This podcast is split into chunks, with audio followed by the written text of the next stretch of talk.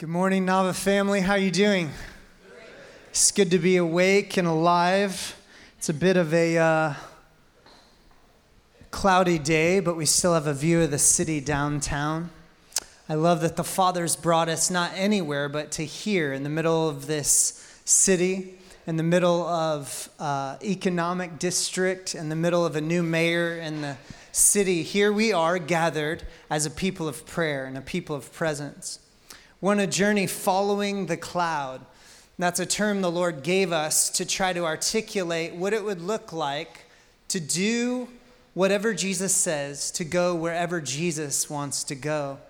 And we wrestled for many months about, uh, before leaving our last building, what is the new wineskin God was speaking to us about? And we were trying to do all kinds of ecclesiological gymnastics, which means what form of the church should we take? And Finally, we just felt some peace land in our heart.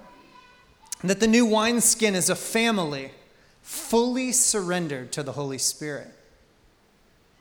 I had a picture in worship this morning, and it was uh, I'm not a hunter, but it was of a hunter with his dog, his hunting dog. And uh, the dog, whoa, the dog was pointing. Have you ever seen that picture?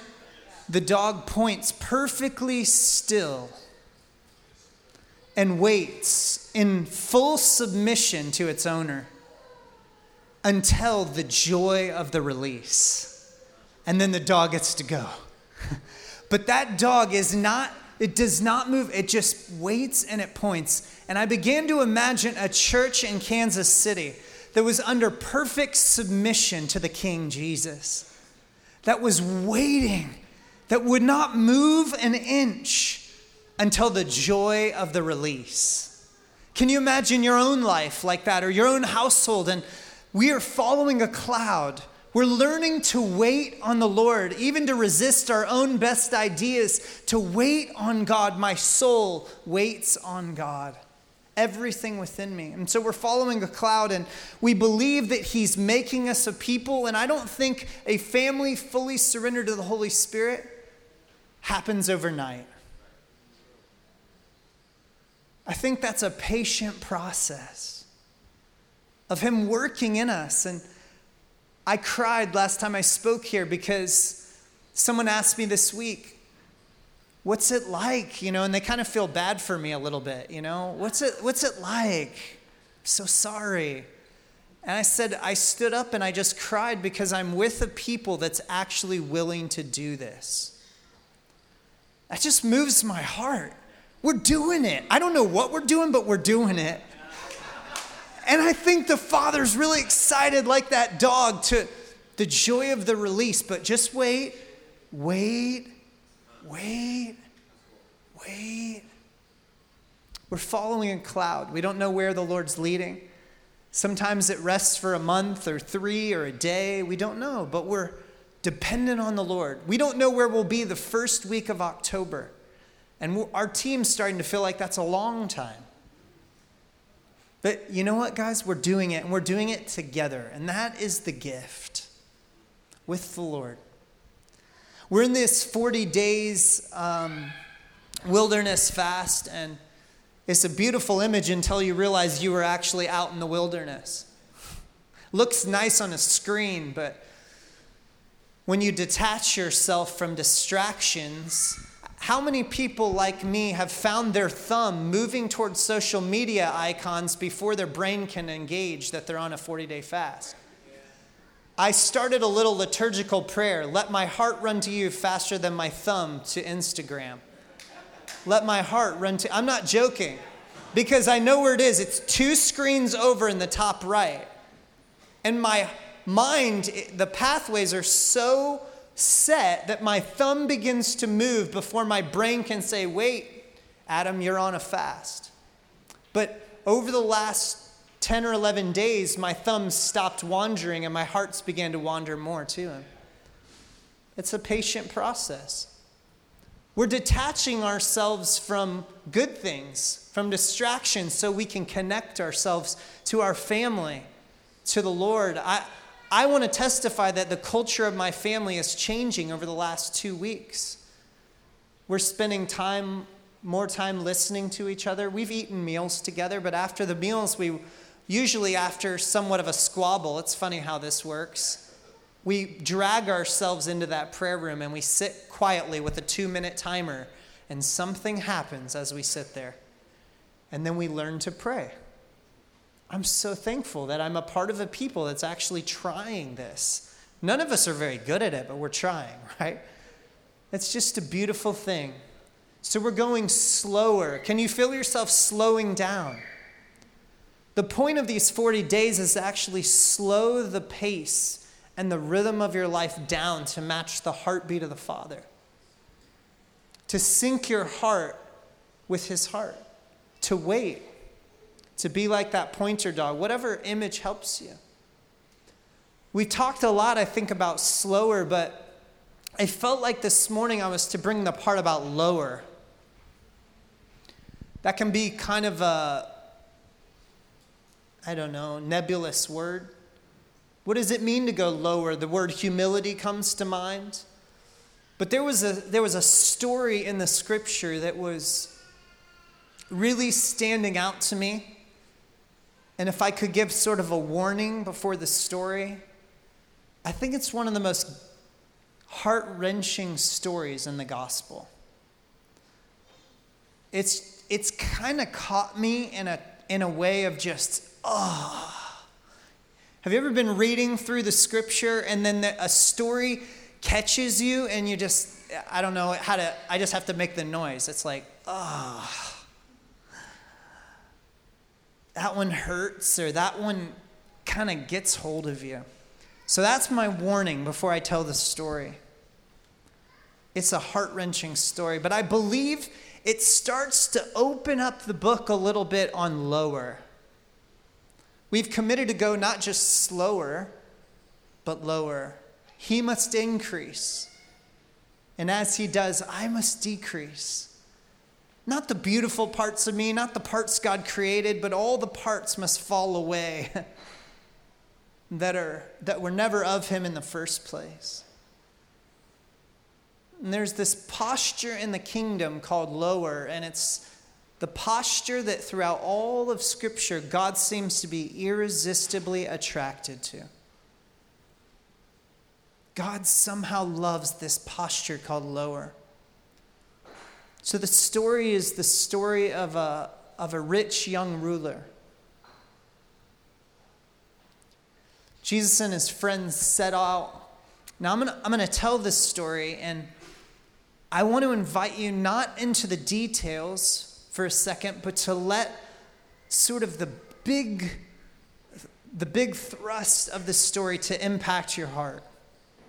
And I'm just going to tell it, and I want to tell it in a prayerful way so that not listening with our heads right now, but listening with our hearts. Can we do that together? And I'm going to trust that as I share the story, somehow by the Holy Spirit, maybe you'll find yourself in the story in a way that not only impacts your mind, but impacts your emotions. Jesus set out on a journey, and it says a young man ran up to him eagerly and fell on his knees. His posture physically became lower. And he said, Good teacher, what must I do to inherit eternal life? Jesus looked down at him and said, Why do you call me good? God alone is good. But you know the commandments do not murder do not commit adultery. Do not steal. Do not bear false witness and lie. Do not defraud. Honor your father and mother. The young man looked up at Jesus and said, Oh, all these I've done since I was a youth.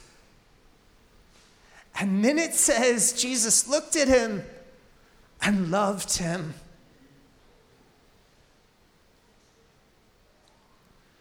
Jesus looked at him and loved him. Jesus looked at him and loved him. He loved him. When he looked at him, he loved him. Have you looked into his eyes and seen he loves you? Jesus looked at this young man, so vulnerable, right below him, and he loved him. And then he said, This one thing you lack. Go, sell all your possessions, give them to the poor, and then come and follow me as he looks at all of his ragtag crew. Come and follow me.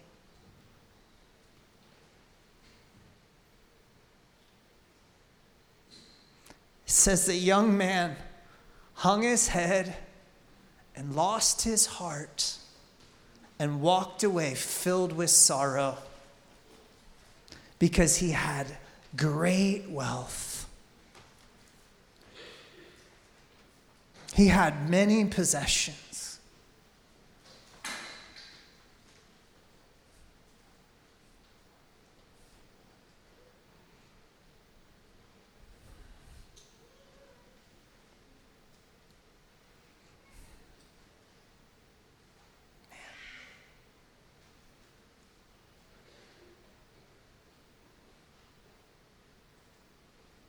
He had felt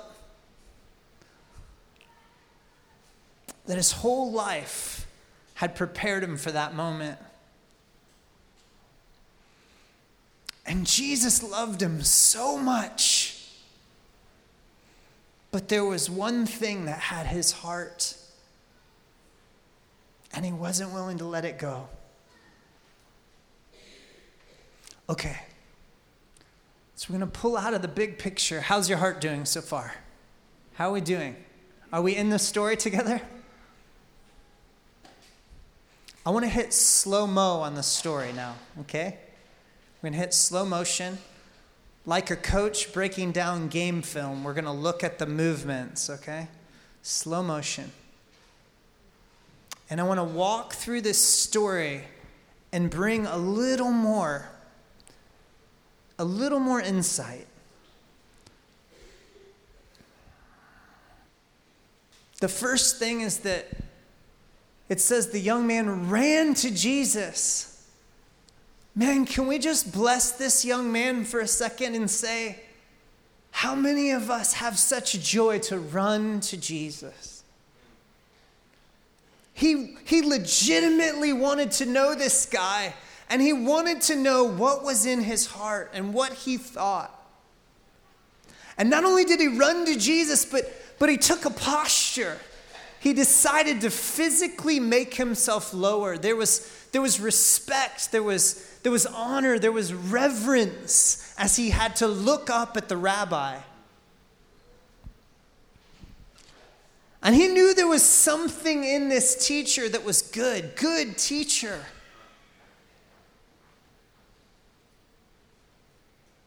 What do I do to inherit eternal life? There was, there was a reverence, but there was also an honor that he was good. He was maybe good at what he did. He had authority, and maybe he even knew he was good in his character. I don't know. But he called him good. Now, if we're in slow motion, I need to freeze frame on eternal life and bring us a little bit into the Jewish context. What this man was not saying is, What works do I do to get myself to heaven? The word eternal life wasn't in the Jewish concept describing a disembodied state where I flo- float around with Jesus in heaven. That wasn't what this guy was saying. How can I be saved by doing something? Many have translated that way. He, he, he just, he's Jewish. He's not thinking that. He's saying, to get into the Jewish mind, there's a present age, and in this age, there's damage and injustice and oppression, and there's those ruling over us, making our lives terrible. That's what this age looks like. But there's an age to come. There's an age that's coming in which God will be king, and our enemies will be put under his feet, and there will be peace and shalom. And I want to know how do I inherit that age to come? How do I enter into that kingdom reality? So he's asking.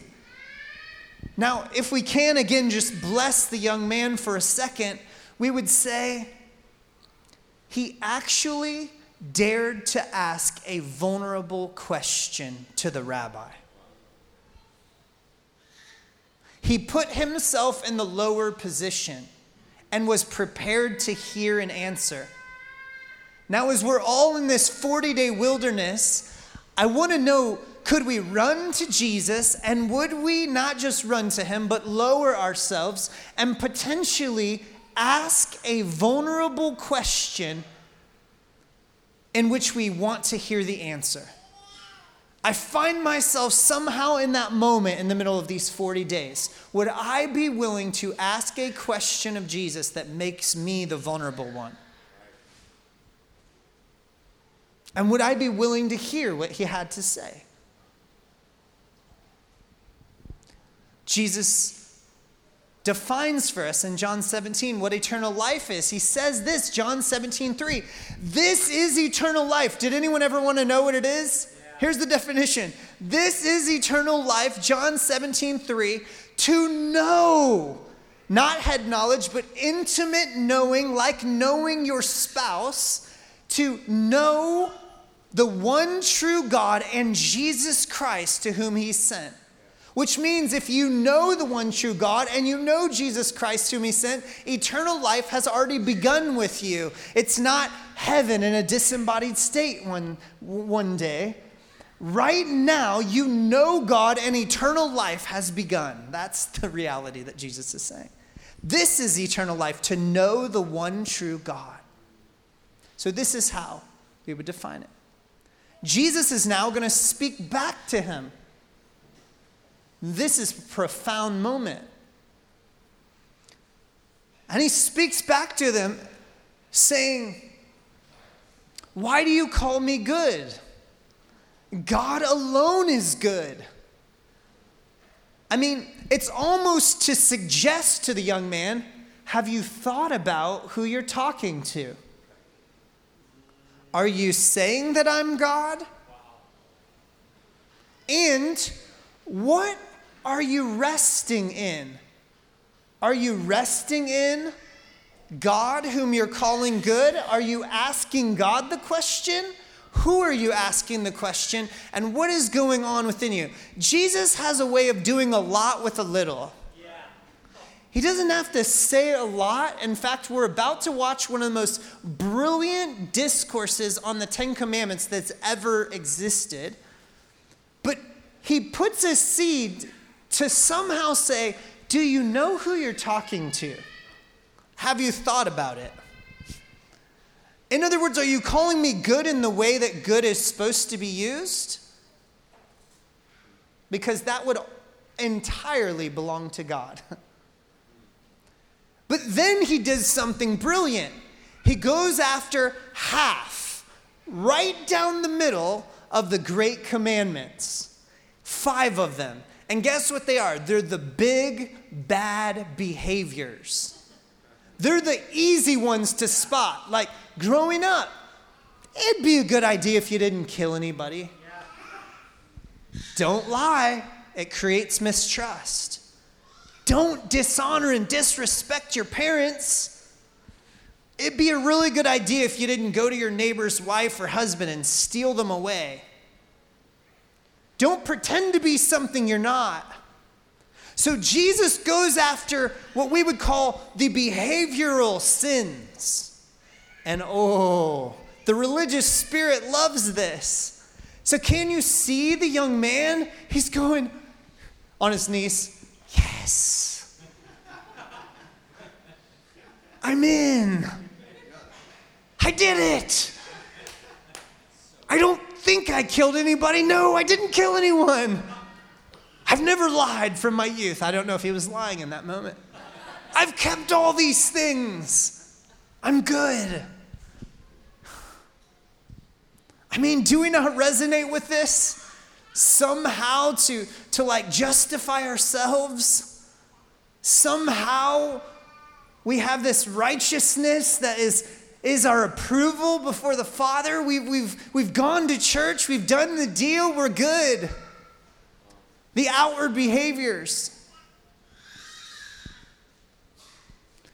And Jesus is about to unfold the heart of the Ten Commandments behind and before the behaviors of the Ten Commandments.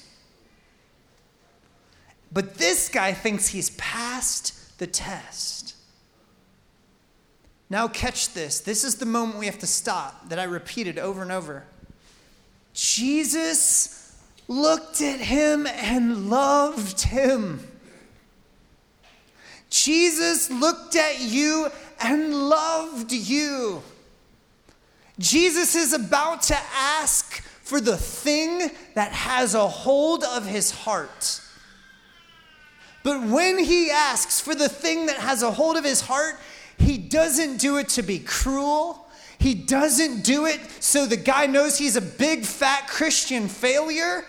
He loves us. When he asks, you have to know, you have to look in his eyes, and you have to know, I love you. And my jealousy is pure. My jealousy is to give you the best.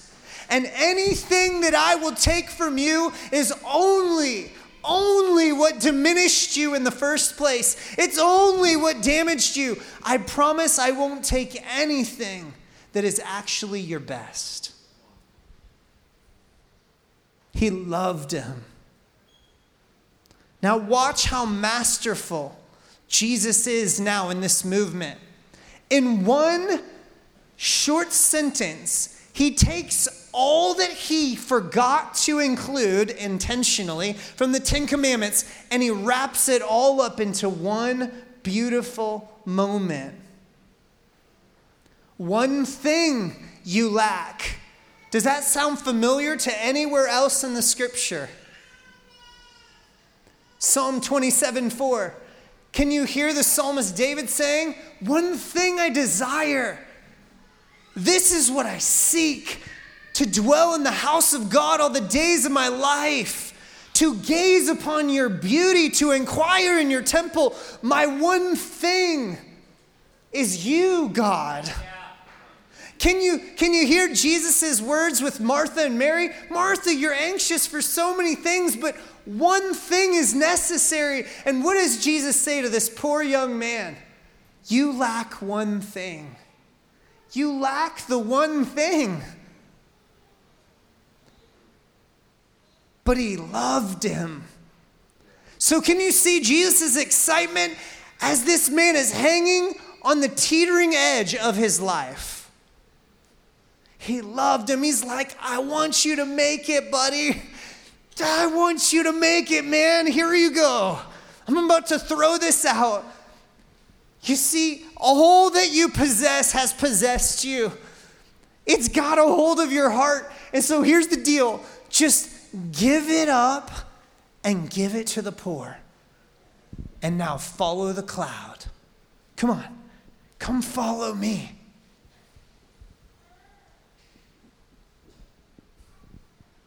I mean, you can almost hear Adele singing. We could have had it all. Rolling in the deep. I mean,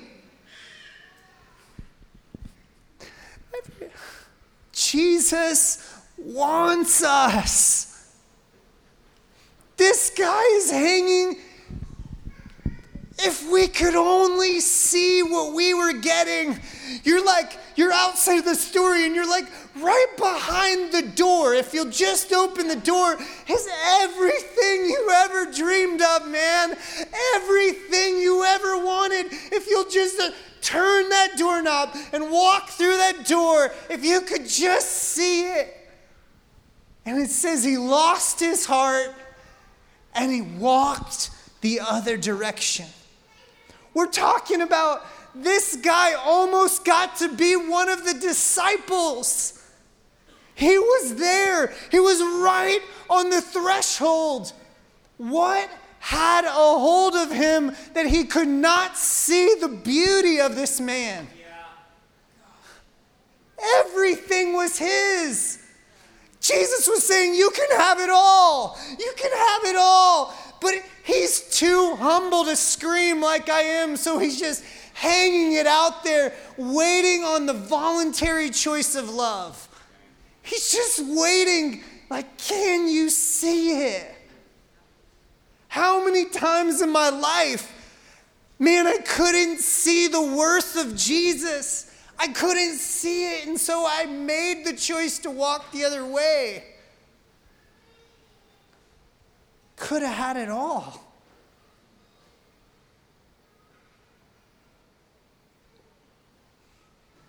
The, the thing that had a hold of him is a little cute word, four letters, and it's idol.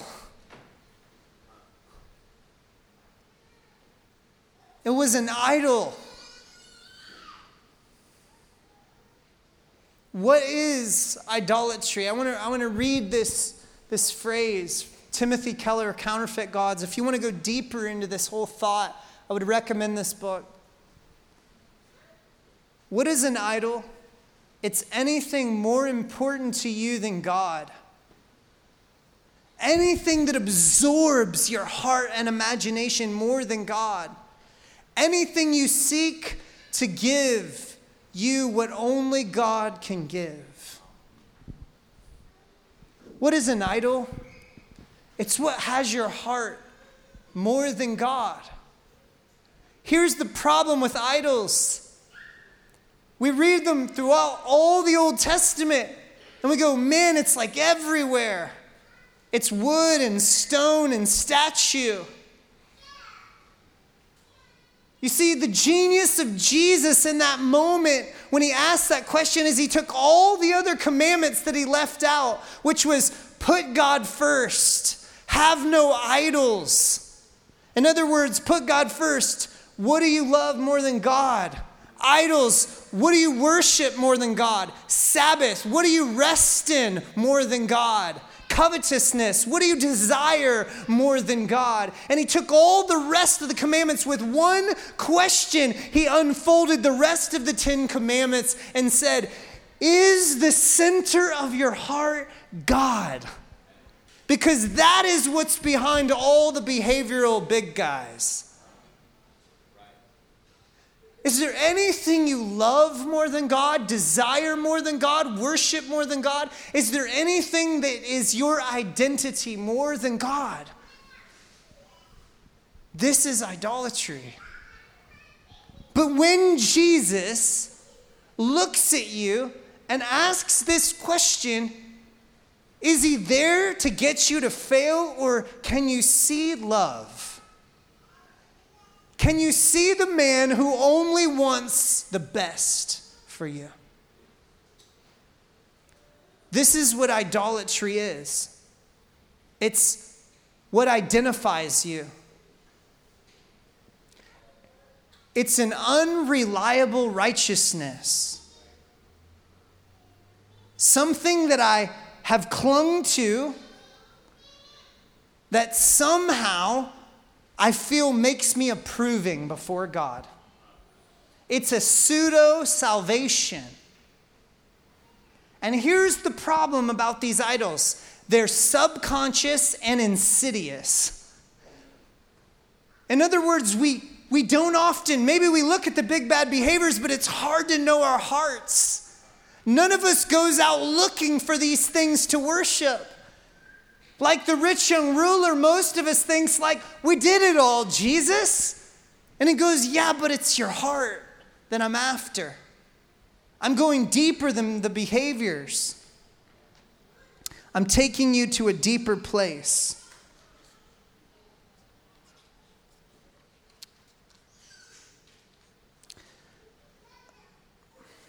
I think these things have been creeping up on us since the garden, you know?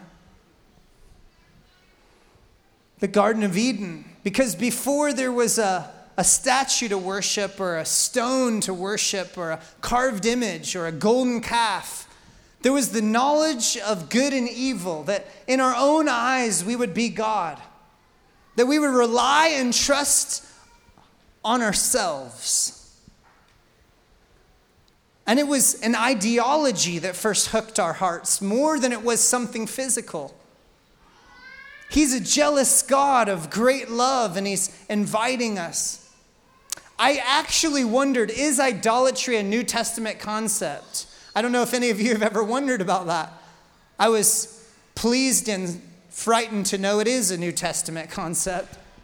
I want to read two, uh, go, go one more, and then I'll go back to that. 1 John 5:21 says, "Dear children, keep yourselves from idolatry." 1 Corinthians 10:14, "Therefore, my dear friends, flee from idolatry." Do you catch the spirit of the New Testament writer? It's the same spirit Jesus looked at that man with and said, Oh, dear beloved child, if you only knew who you were, you wouldn't let that grip your heart. Keep yourself from that thing that's got a hold of you because you're a child. You don't need that.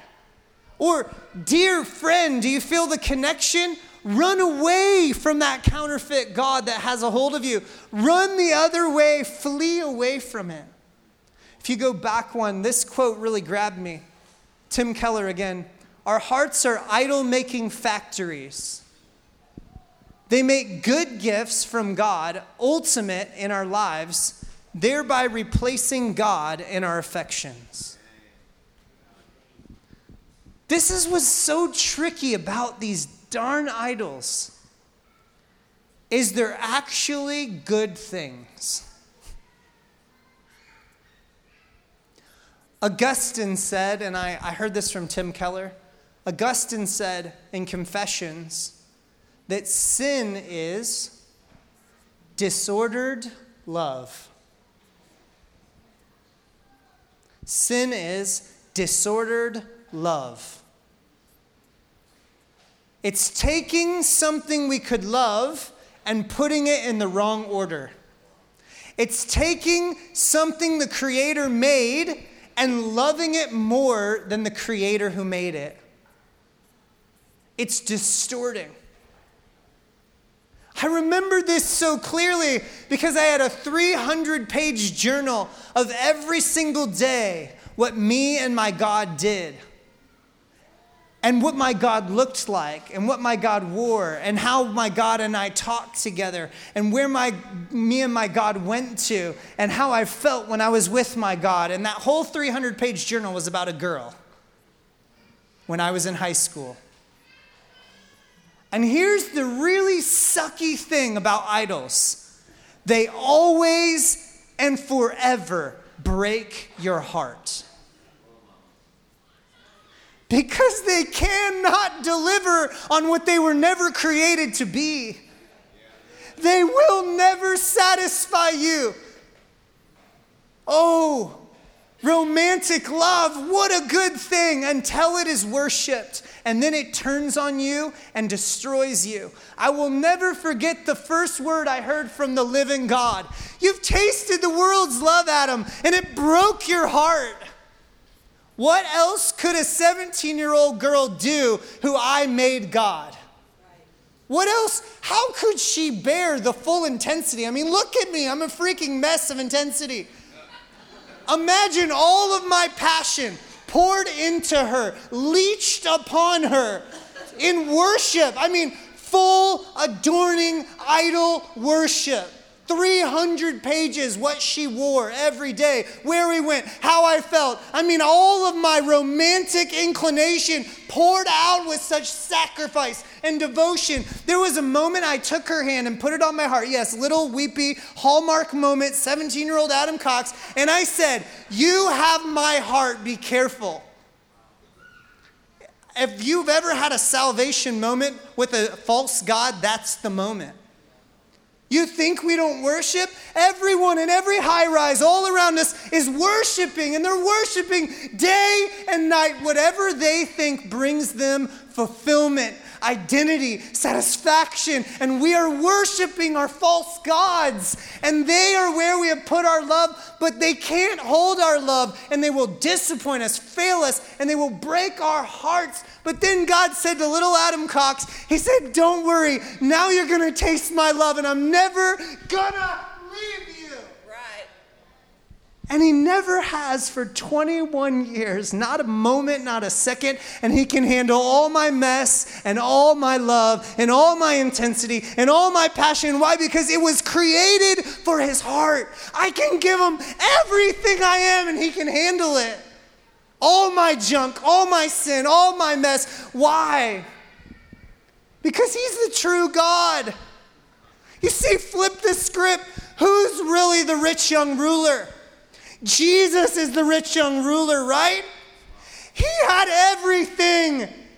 He had everything, and he goes, I'm going to give all my possessions, all of my value, all of my worth, and I'm going to pour it out on a cross until I'm dead, and I'm going to store my treasure where? Up in heaven with my Father.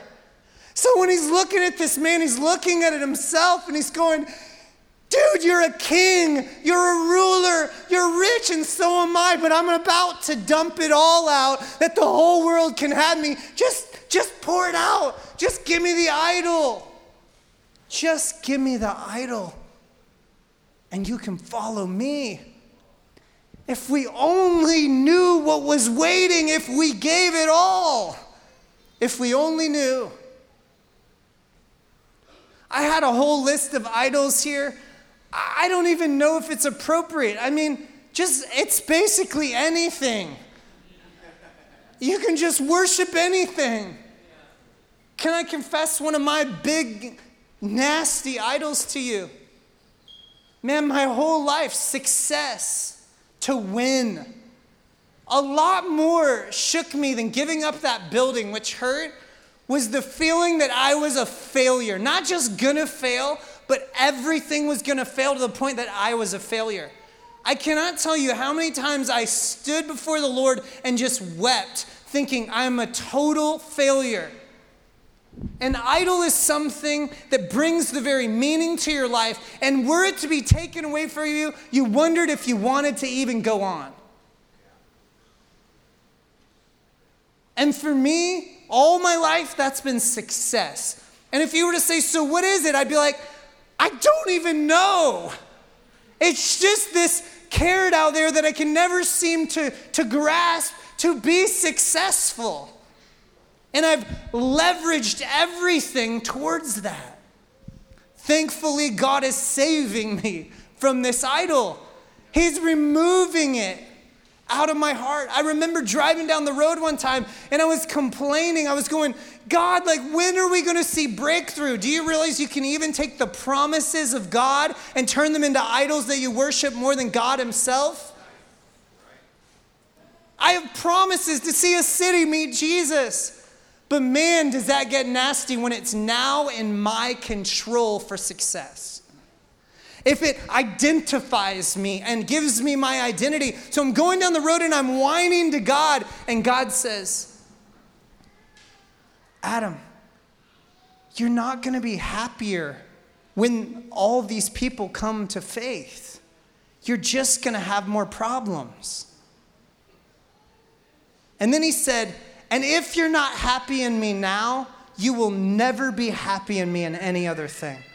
Because not one word, not self, success, security, possession, sex, image, family, work, comfort, food, entertainment, politics, national identity, or any other thing under the sun can satisfy your heart. They were all created to be good things, but not ultimate things.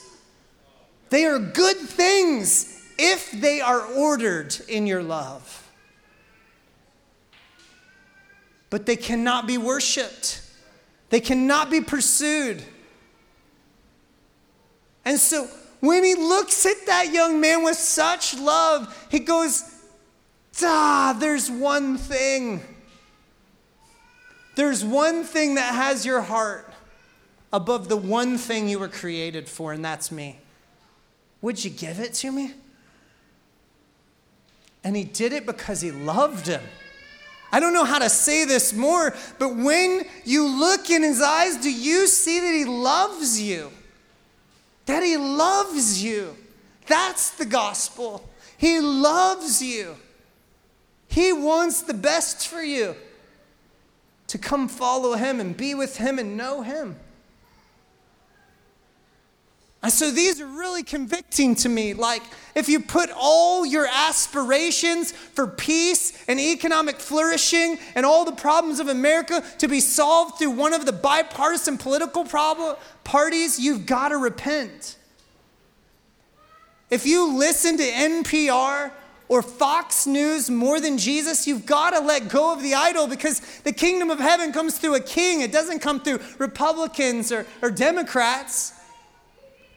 If you're more American in your identity than you are Jesus, then it may be an idol. If work is so connected to your identity that you're sacrificing your family, you may have been worshiping it. And we're committing just what they did in the Old Testament child sacrifice at the expense of a career that has become my righteousness unreliably. Because your work and doing well, and you as the provider, it doesn't justify you before Him. Only His bloody death justifies you. Only Jesus is your righteousness. So He says, Give me the work, and I can give it back to you as a gift. Entertainment, sexual fulfillment, image has been one that's caught me up. I am wrestling with this so much as God unfolds the city's story. I'm going, I care so much my whole life about what people think about me. My image, physically or my impression, it's an idol.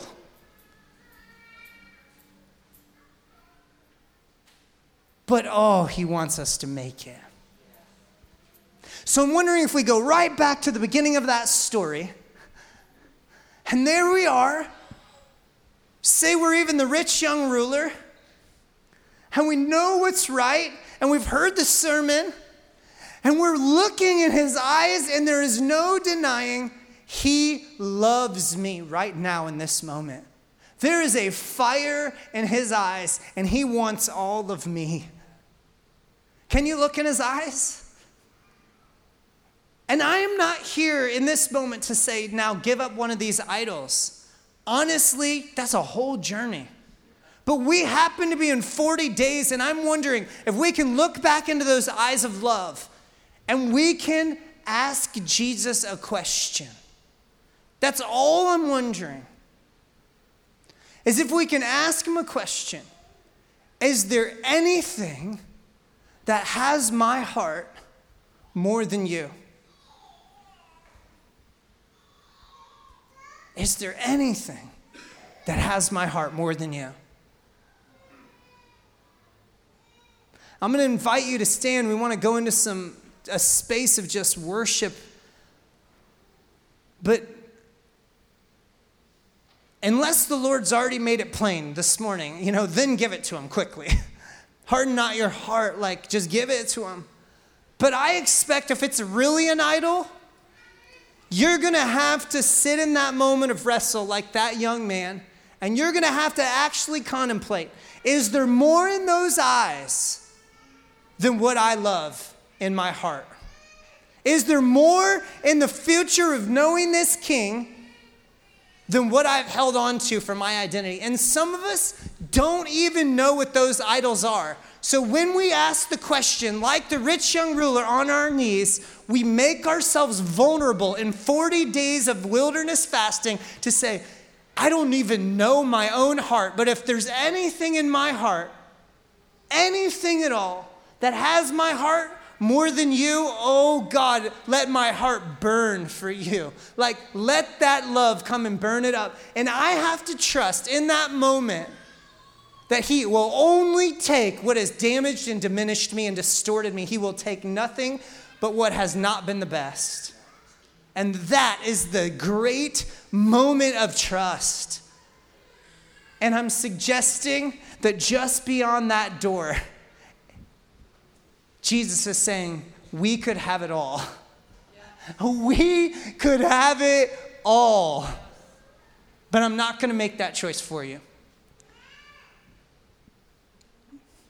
I just want to give a moment of physical response and we're going to sing. But if you're willing to just ask this question, I want to do something physical with our bodies, and that is stand up and put both of our arms up. This is not before me or anyone else. And literally, all you're saying when you put your arms up is, I will ask you this question.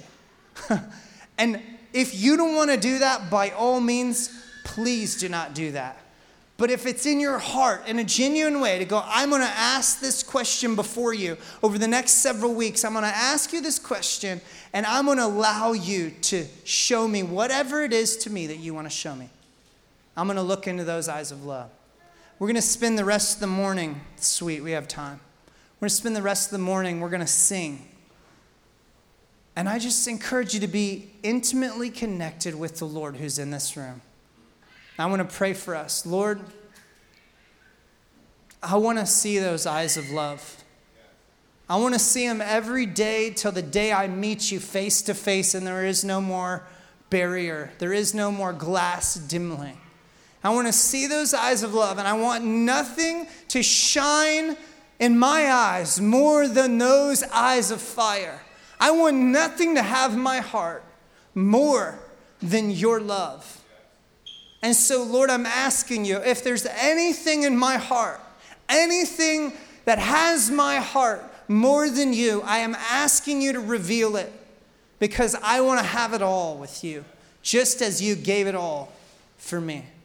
We consecrate the rest of these this morning to you for you to come and hang out with, abide with, and speak to the ones you love.